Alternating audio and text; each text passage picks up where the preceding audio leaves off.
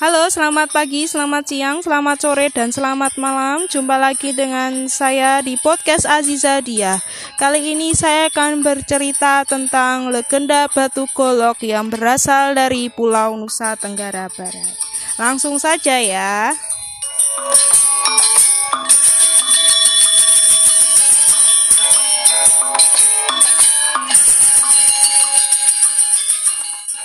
Amak Lembain dan Inak Lembain adalah sepasang suami istri yang sangat miskin.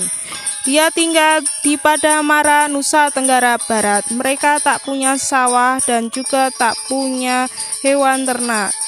Mereka selalu berkeliling desa untuk mencari pekerjaan karena untuk makan.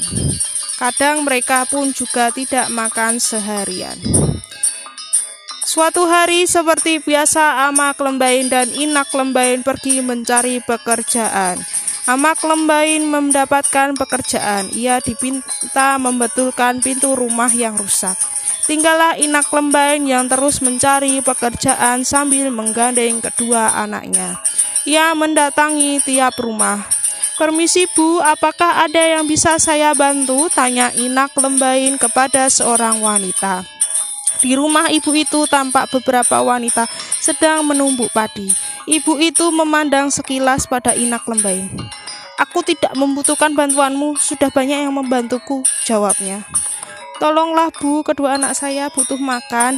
Ibu tak perlu membayar dengan uang, cukup dengan beras saja. Asal anak saya bisa makan, saya sudah senang, kata Inak Lembain memohon. Ibu itu merasa iba, ia akhirnya memberi Inak Lembain pekerjaan yaitu menumbuk padi. Inak Lembain berpesan kepada kedua anaknya, Jangan ganggu ibu ya, ibu harus bekerja. Kalian duduk saja di sini. Anak-anak nya ya dudukan di atas batu ceper. Tak jauh dari tempatnya batu ceper itu biasa disebut batu golok. Inak Lembain mulai bekerja. Ia bekerja dengan sungguh-sungguh. Ia tak ingin mengecewakan ibu yang telah memberinya pekerjaan. Saat sedang sibuk menumbuk padi, terdengar suara kedua anaknya. Ibu, ibu, lihatlah kami, panggil mereka. Kedua anak itu memanggil ibunya karena ada keanehan pada batu yang mereka duduki. Batu itu bergerak naik semakin lama semakin tinggi. Sud, diamlah, jangan ganggu ibu. Saud Inak Lembain sambil terus menumbuk. Ia tak menoleh sedikit pun pada anak-anaknya. Batu itu bergerak semakin tinggi. Kedua anaknya itu sangat panik dan ketakutan. Mereka serentak berteriak, Ibu, ibu, batu ini bergerak naik, kami takut, Bu. Inak Lembain tetap tak peduli. Ia berpikir anak-anaknya hanya mencari perhatian saja.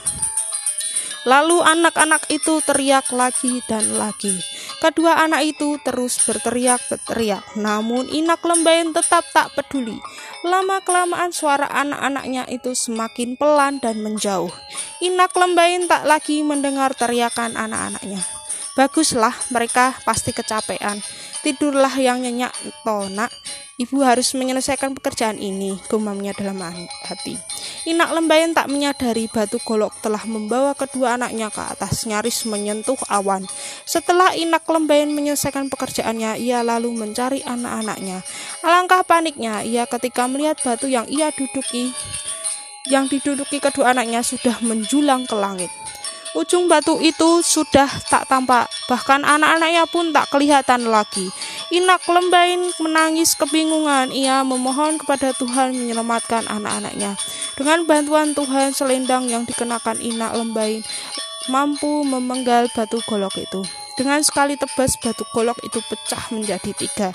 Namun sayang meski batu itu sudah pecah, kedua anak inak lembain terus berubah menjadi dua ekor burung. Si sulung berubah menjadi burung pekuwo, sedangkan si bungsu berubah menjadi menjadi burung kelik. Inak Lembain sangat menyesal, kini kedua anaknya berubah menjadi burung. Meski demikian, ia membawa pulang kedua burung itu dan merawatnya.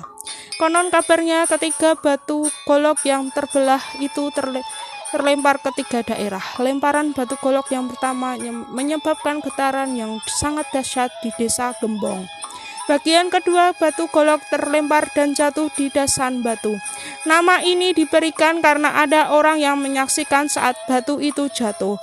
Batu yang terakhir terlempar ke daerah yang kemudian dinamakan Montong Teker. Nama ini diberikan karena bagian terakhir batu golok ini menimbulkan suara gemuruh saat mendarat. Nah, pesan moral dari cerita batu golok ini adalah Janganlah menunda-nunda suatu pekerjaan. Jika ada orang yang meminta pertolongan, segeralah kamu menolongnya sebelum terlambat. Sampai jumpa di podcast selanjutnya. Bye bye.